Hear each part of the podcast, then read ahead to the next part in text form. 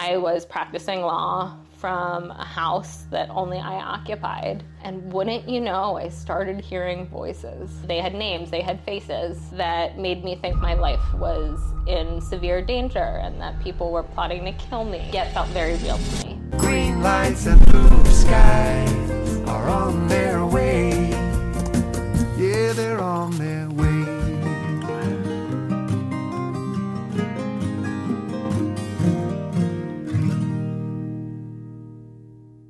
Hey, everybody, welcome to Crosstalk Podcast. We're here in South Florida. Crosstalk is the number one recovery podcast where people share their life stories and how they got their lives back. Please don't forget to click that bell notification. That way, you don't miss an episode. And if you like the episode, please let us know by liking it and sharing it, of course, because that just lets the Google algorithm or YouTube algorithm know that you know you like what you're watching and we can share it with others that may need to connect. It's not Google algorithm. I know.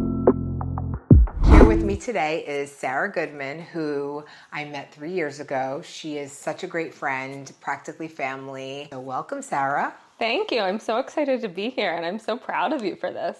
I remember when we've been talking about doing a podcast that never got off the ground. That's okay. Still, there's still hope for us. There is now the equipment is here, right? So we can make it work. this is so great though. Thank you for having me. Thank you. So, so tell me a little bit about what the beginning looked like for you. What do you want to share about kind of your childhood and and how you get got on this journey? How long do you have? Yeah. Um, I grew up in Philadelphia. I'm the oldest of two. I had loving parents and really anything I could have ever needed or hoped for.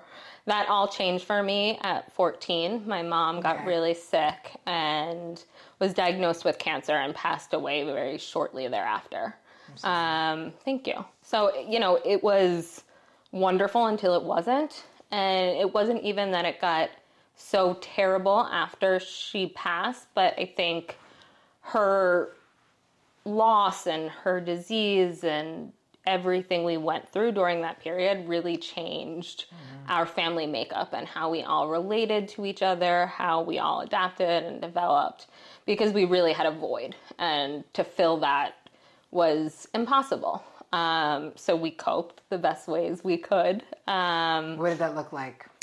What would you say some of the things that stick out to you today are? Yeah, so I um, look to my dad as the model of sort of how to move forward. And his way to move forward was to stick his head down and keep moving one foot in front of the other. Mm-hmm. So I really modeled that. I remember therapy being offered to me, and mm-hmm. I was very against it. I couldn't tell you why, I had no prior experience with it. Mm-hmm. But to me, it was a disruption, and disruptions, for whatever reason, were negative in my mind. Um, Not shame based. Just Not at all. You just didn't think you needed it. yeah, it just was like another like another thing I need to focus on getting into college. I was a swimmer at the time. I still am a swimmer, but I was a competitive swimmer at the time. So it was like getting to practice, competing, you know, things like that. Those were my goals. And Mm-hmm. Okay. I viewed it almost as a distraction or just an obstacle to, Right. to accomplishing what I wanted to do. That makes sense. I wish I'd done it. I paid for it later in life. I mean, how did, um, is that a regret of yours? Absolutely. I wish I could go back in time and shake that little girl and be like, talking helps. Perspective helps. Okay, good to know. Good to know. I asked that question at the end of the podcast. I say, what would you tell your, for you, your 13, 14 year old Yeah. self, you know? So that's, it's a great, I mean, it, it's so important. And obviously, we all have the perspective when time passes and you Yeah. can't, things do differently. You just adapt and cope the best you can. Um, but I really wish I could have just told her to like top, stop, take a breath, grieve, like be sad. It's okay. It's Yeah. important because if you don't feel these things now, it's not going to go away. Right. It's just going to manifest itself differently later on. yeah, that makes sense. So what did it, what, what happened? What, turned you to the path of using substances? Yeah, so it was really a time of exploration for me, I would say. Um, our family roles were shifting. So I, I think, naturally became more of a parental figure for my brother um, out of necessity because I had to be a model of something. Um, and my dad was still working, and he always kind of financially supported us. Um, and my mom was more of the emotional support, so she would remember to pack lunches, sign permission slips, things like that. So I became, you know, not just a daughter to my father, but also that reminder of we have to get XYZ done. You know, we should make sure there's dinner on the table each night. You know, I started cooking. I think my dad's fondest memory of that time was me making dinner while he and my brother were at like baseball practice. I mean, yeah, you're 14, you're in high school, so you're, you know, young adults. Yeah, so like I was absolutely capable of doing it. I just hadn't ever done it before. So when he was able to come home one day and there actually be food on the table, that was big, and he was very grateful. Um, Sure. so with that though came just new dynamics within the family. So it was like, hmm, can I like get away with using this credit card to order something for myself? Like, how long will it take for dad to notice? can I like start staying out later? And ooh, what if I like take a little bit of alcohol from his liquor cabinet? Will he notice? Okay. more often than not, he didn't. Um, or he did, but it was after the damage was done. Um, so for me, initially, it was just, it was mostly alcohol. Um, and it was parties, and it was on the weekends, and it really didn't impact school or participation in swimming. Maybe I'd miss a weekend practice. Okay. But it felt very age appropriate, and it felt like I was in line with my peers. Um, and it was fun. It was an escape. I enjoyed it. Yeah. Um, I just kept enjoying it for a really long time. I can relate to that. so that was the problem. Um, you know, I ended up going away for college, which was really important for me. I felt like I needed to kind of spread my wings and get out of the Philadelphia area and away from my dad and my brother. And college was amazing. I had Yeah. great friends. I ended up swimming competitively there. I went to Brown. And again, like there was more experimentation there. I was introduced to cocaine, though I don't think I did it then, but it was around. Um, I would smoke pot on occasion, but like again, not really my thing. right. But we would go to parties, and you can go to parties during the week. So my drinking definitely picked up um, while I was in college.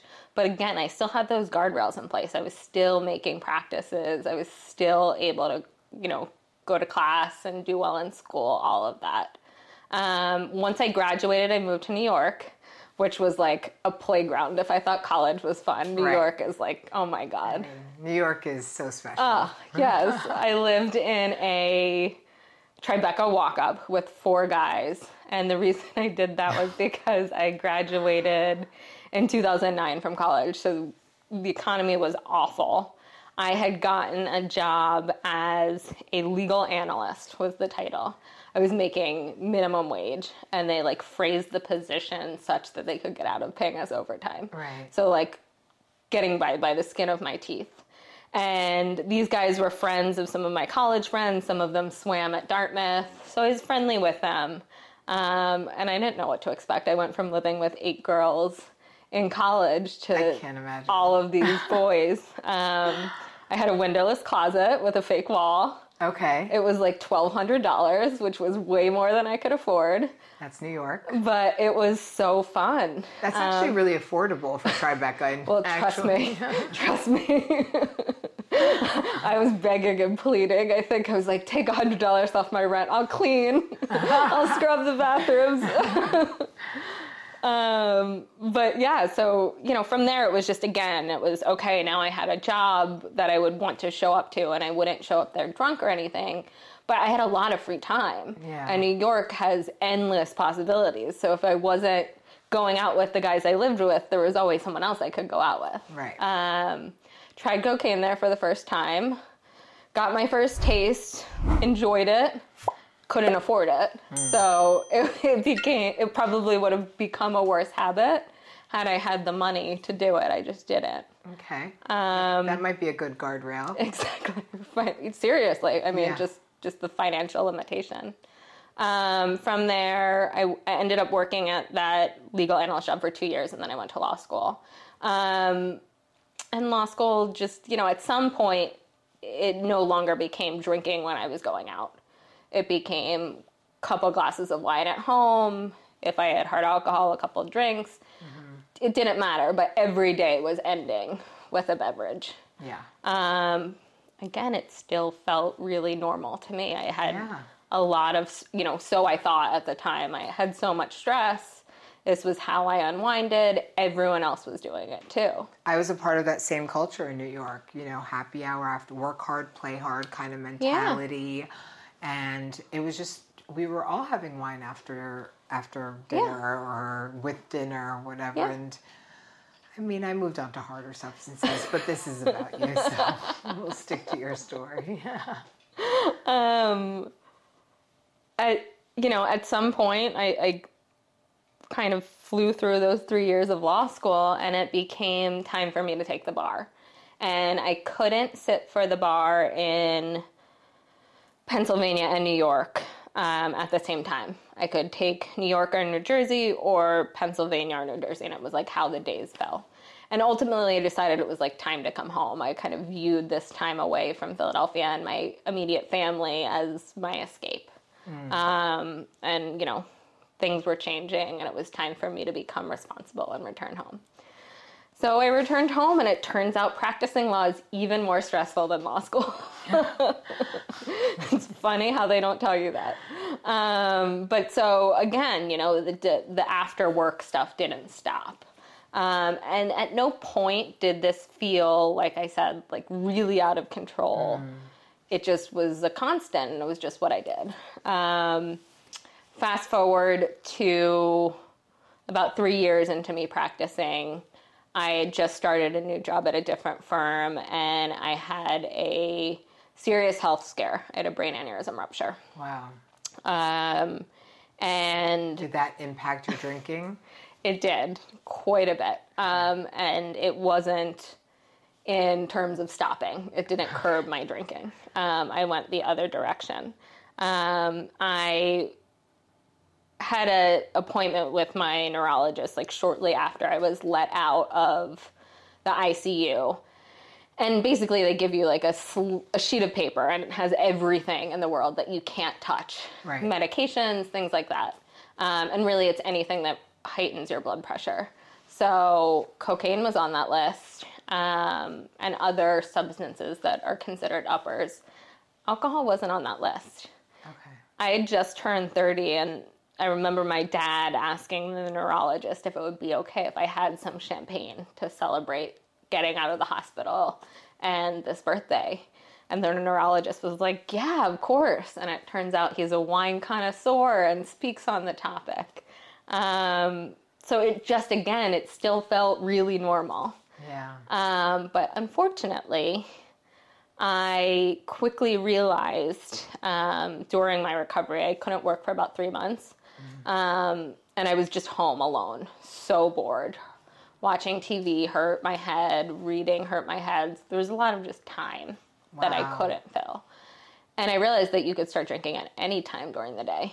Um, and that's really how I filled those three months. Um, vodka Just became my best friend. Um, and I continued that way for three years. Um, COVID hit at this point. I bought my first house, which was supposed to be a really exciting time in my life. Huge milestone. Yeah, I So you're so successful, though. I mean, like you're drinking, but you're there are no extremely yeah, there are no consequences yet. okay, that's so um, important to know. I had a relationship throughout that aneurysm recovery time and for the next couple years. And my drinking definitely heightened through that relationship. My partner at the time drank, probably drank more than I did. He was also much larger than I was. Um, but I, I think I was unhappy in that relationship and was using alcohol as a way to cope Okay. um, which is not to justify it or take the responsibility of the drinking off me. That's how you felt. 100%. Right. Um, so once that relationship truly severed and it was just me in this house with things I should have been celebrated, but celebrating, but had no joy, didn't feel like I could celebrate. It was just me and a bottle of vodka, and that's a really miserable place to be. Yeah. And that reflected how I felt inside. Um, so once the pandemic, you know, really sh- kind of hit and sent people home, I was practicing law from a house that only I occupied. Um, and wouldn't you know, I started hearing voices. No way. And these were not voices of friendly people who wanted to hang out with me and my friend Vodka. These were really scary voices um, that made me think my life was in severe danger and that people were plotting to kill me. it's like a paranoia kind of thing. Yeah, and it felt, but it yet felt very real to me. Like I had, they had names, they had faces, um, and things escalated to such a degree that I actually called the police at one point um, because I again thought it was real. And at this point, my family, I think, had been concerned, but was growing increasingly concerned. Um, and I was 302'd, which means like a psychiatric hold. Okay. Um, and they didn't know at that point that it was alcoholism. They thought maybe I was schizophrenic. They knew something was wrong. Yeah, because voices is Exactly. usually tied to. I knew something was really wrong. So I went in kicking and screaming. I didn't know. They told me that I was just going in to have a checkup that my neurologist scheduled. Apparently, you don't need a police escort when that happens, but I Ah. had one. Still Okay. didn't. Still not really getting it. I was shocked when there was no mask for me to wear in this psychiatric hospital. Um, but So is this psychiatric hospital? Was this like the moment? Did did this? No. Nothing. no, Okay. I was like, why am I here? So this like, wasn't what a did moment they of do? clarity. No, it was not at all. Um, from there, I, I think they quickly realized that I was not in the right place, actually, but it was because I needed to be somewhere to manage my withdrawal. Mm-hmm. Um, so I switched over into the general hospital, and from there was sent straight to my first rehab. Um, and that No intervention, just no, straight it from was hospital to hospital rehab. bed to rehab. You're not Okay. allowed to go home. You can't like pack your own bag. Good luck. And at this point, did you think I- might be an alcoholic? No, I had no idea what that word was. Well, I I mean, I remember when I met you, you didn't think you were an alcoholic. But no, like truly no idea. I was like, God, why is this happening to me? Right. I was very much in like victimization mode, could not see how this was supposed to help me, how this was a chance. None of that. Um, so I got through, and I'd like to think I learned something in those 28 days, but you know, I left with no aftercare plan. I think they knew I was so far gone. I was still telling everyone that my neighbors were trying to kill me. Like it was so wrapped up in me and my narrative and how I was trying to control everything. Um, I lasted about a year between that rehab stint and my next one. Okay. Um, I I think I had no one fooled, but you know I would at least appear to be sober in front of family and you know close friends who knew what I went through. and you were working? Yep, the whole time. Okay. Um, And but your work life didn't suffer. There were no consequences again. nope. Okay. So I would, you know, I'd have like a friend or two that I would drink with, and I would always drink at my house, but no one really knew what was going on. That quickly, you know, deteriorated as it must, um, because I was living a lie, and I, I just don't think you can continue living that way without something combusting.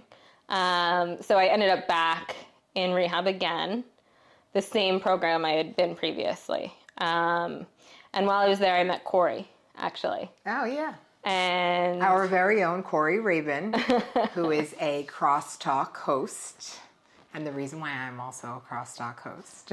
yeah, Corey's the best. yeah.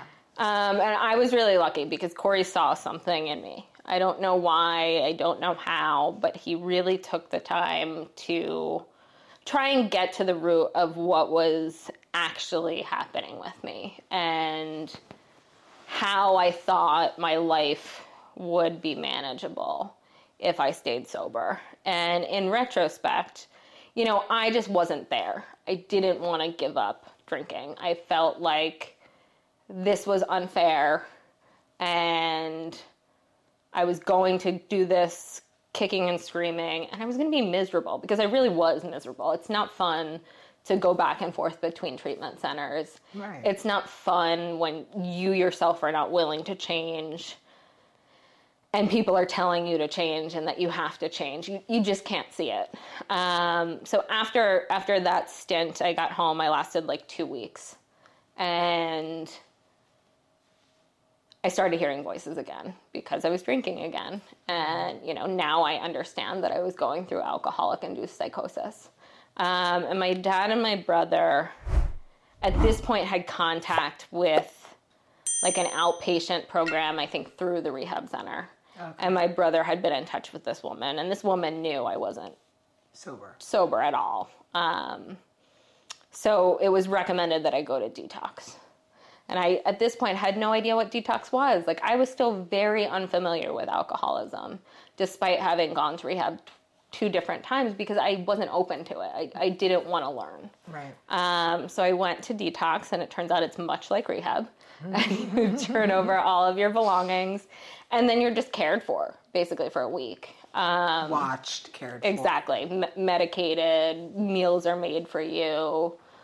We had some groups in the detox I was at, but you know, mostly it's like you, you just sleep and you're supposed to get better. Um, and I was presented with an option by the the head of that facility a couple days into my stay, and it was you can go down to Florida and you're gonna stay there. And you're not you're not getting out at 28 days like you're staying there and you're figuring out what this is gonna look like um, and navigate being sober for real um, or you can go back and you can continue to live the life that you think you're living.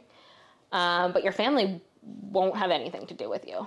Um, and i was really really tempted to do that.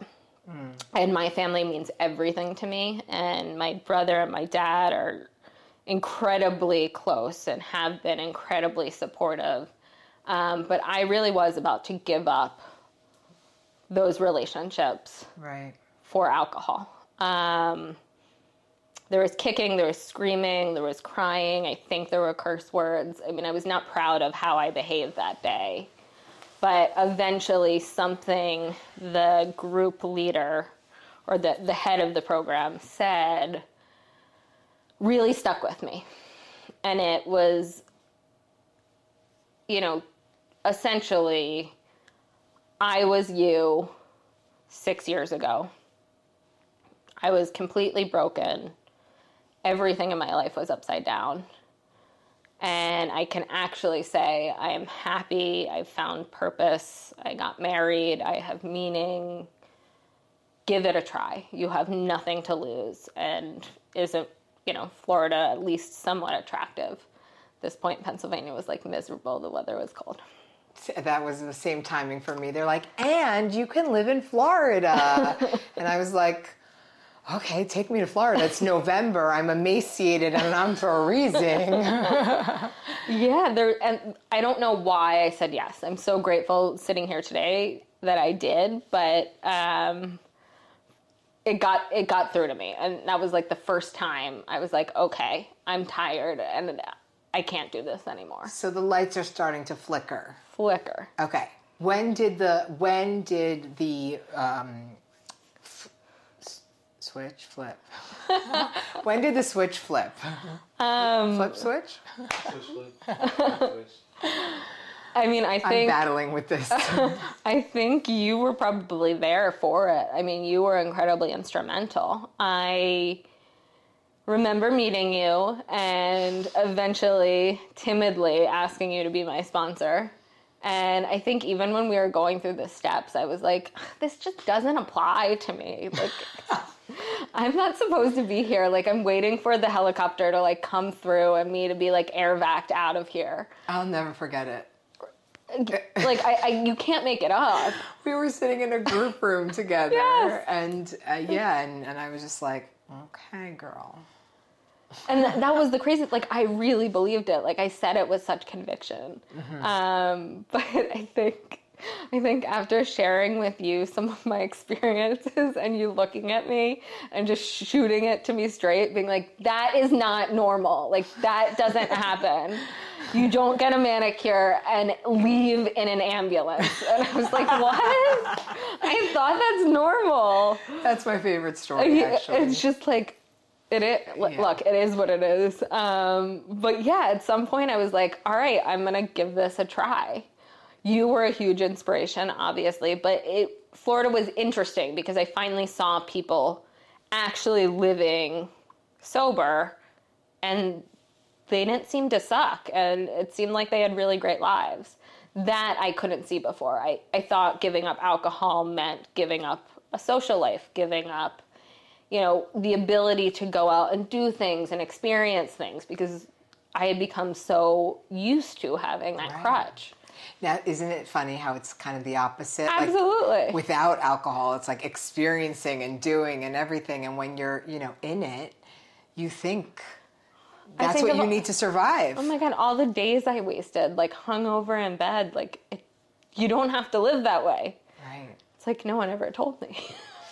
I know someone said to me something once that, that has to do with this. They they turned around to me and they were like, you know, you don't have to be sick anymore. And I was like, it's something like a light bulb, something went off, and I was like, oh my god, like I can be a healthy person and like not be a victim and be in charge of my own life and and I feel like you know it's the best lesson to learn that you don't have to be there anymore. yeah. You don't have to be a prisoner to yourself. I mm. mean, it's just, it is, it's eye opening. And sobriety has opened up so many doors, and I'm so grateful for that. Mm-hmm. But it is, it's just, I, I didn't, I didn't want to believe it. So I tell me more about your process. Like you had this finally this moment where you're like, okay, maybe I am. And now what does recovery kind of look like for you? Sure. Um, so I mean, I look. It, I went in kicking and screaming. It took a lot of really intense therapy um, and harsh therapy. Right? Like it wasn't lovey-dovey or flowers and rainbows. Um, I really had to take accountability for some of my own actions and some of the situations I created for myself. Um, once I was able to do that and started actually working a program, I think for me, that was when I, I just wanted more. It was that same motivation that came up earlier in my life where I just wanted to, one foot in front of the other, keep moving forward. Um, now I just, I wanted more of life. I wanted more good things to happen. I wanted to take control and see a real shift. Um, and, you know, today it's just, it's still a work in progress Yeah. it's paying attention every day to how I'm feeling and how I'm reacting to things. It's being aware of things and situations that are in my control and things that are outside of my control and accepting that. And so what would you say are like the huge things that you're doing differently today as opposed to before? I am able to set boundaries. I had not been able to do that previously. I can relate. I no longer let people walk all over me. Um, and it's not that people were walking all over me before and I was just sitting back and letting it happen, but I think I invited some of that behavior based on how I valued myself and what I was showing the world that I was about. Um, I think too, just generally, I've, I've learned to be open and that it's okay to talk about my feelings and it's okay to tell people I'm not okay. It's frightening. It's really scary. it's just asking for help. It's I've never been good at it. Um, I like to be the one that's in control. Of course. Sound yeah right i mean like it sounds familiar it could be i'm sure so many people can relate to Yeah. that And you're a high achiever. You've always Yeah. been a, a high achiever. I mean, you stepped up to the plate with your family. You stepped up to the plate with, I'm sure, living with those guys in college. I'm sure you took on a let me run this house role. Yeah, absolutely. Um, I I feel very comfortable when I'm taking care of other people's problems. I do not like having to hit pause and look at myself and say, okay, what what Sarah problems do I Right. have to focus on, and who can I ask for help Yeah. to fix them or solve them or, or work on them. It, it doesn't even have to be a solution. It's just how can I better myself? What can I do today to make sure that I am being the best version of myself, that I'm showing up for the people I love and care about, and also giving myself space to maybe not be the best version of myself Right. because I need a break. Yeah. I just think it's really important it's a balance. Mm-hmm. I, No- I mean, I agree. I think it's it's hard, but do you feel like your recovery has evolved almost and changed from like first year to second year to third year? Yeah, no. First year it was like let me get to one year. Let me let me like prove to everyone that I can do this. And then like we'll see.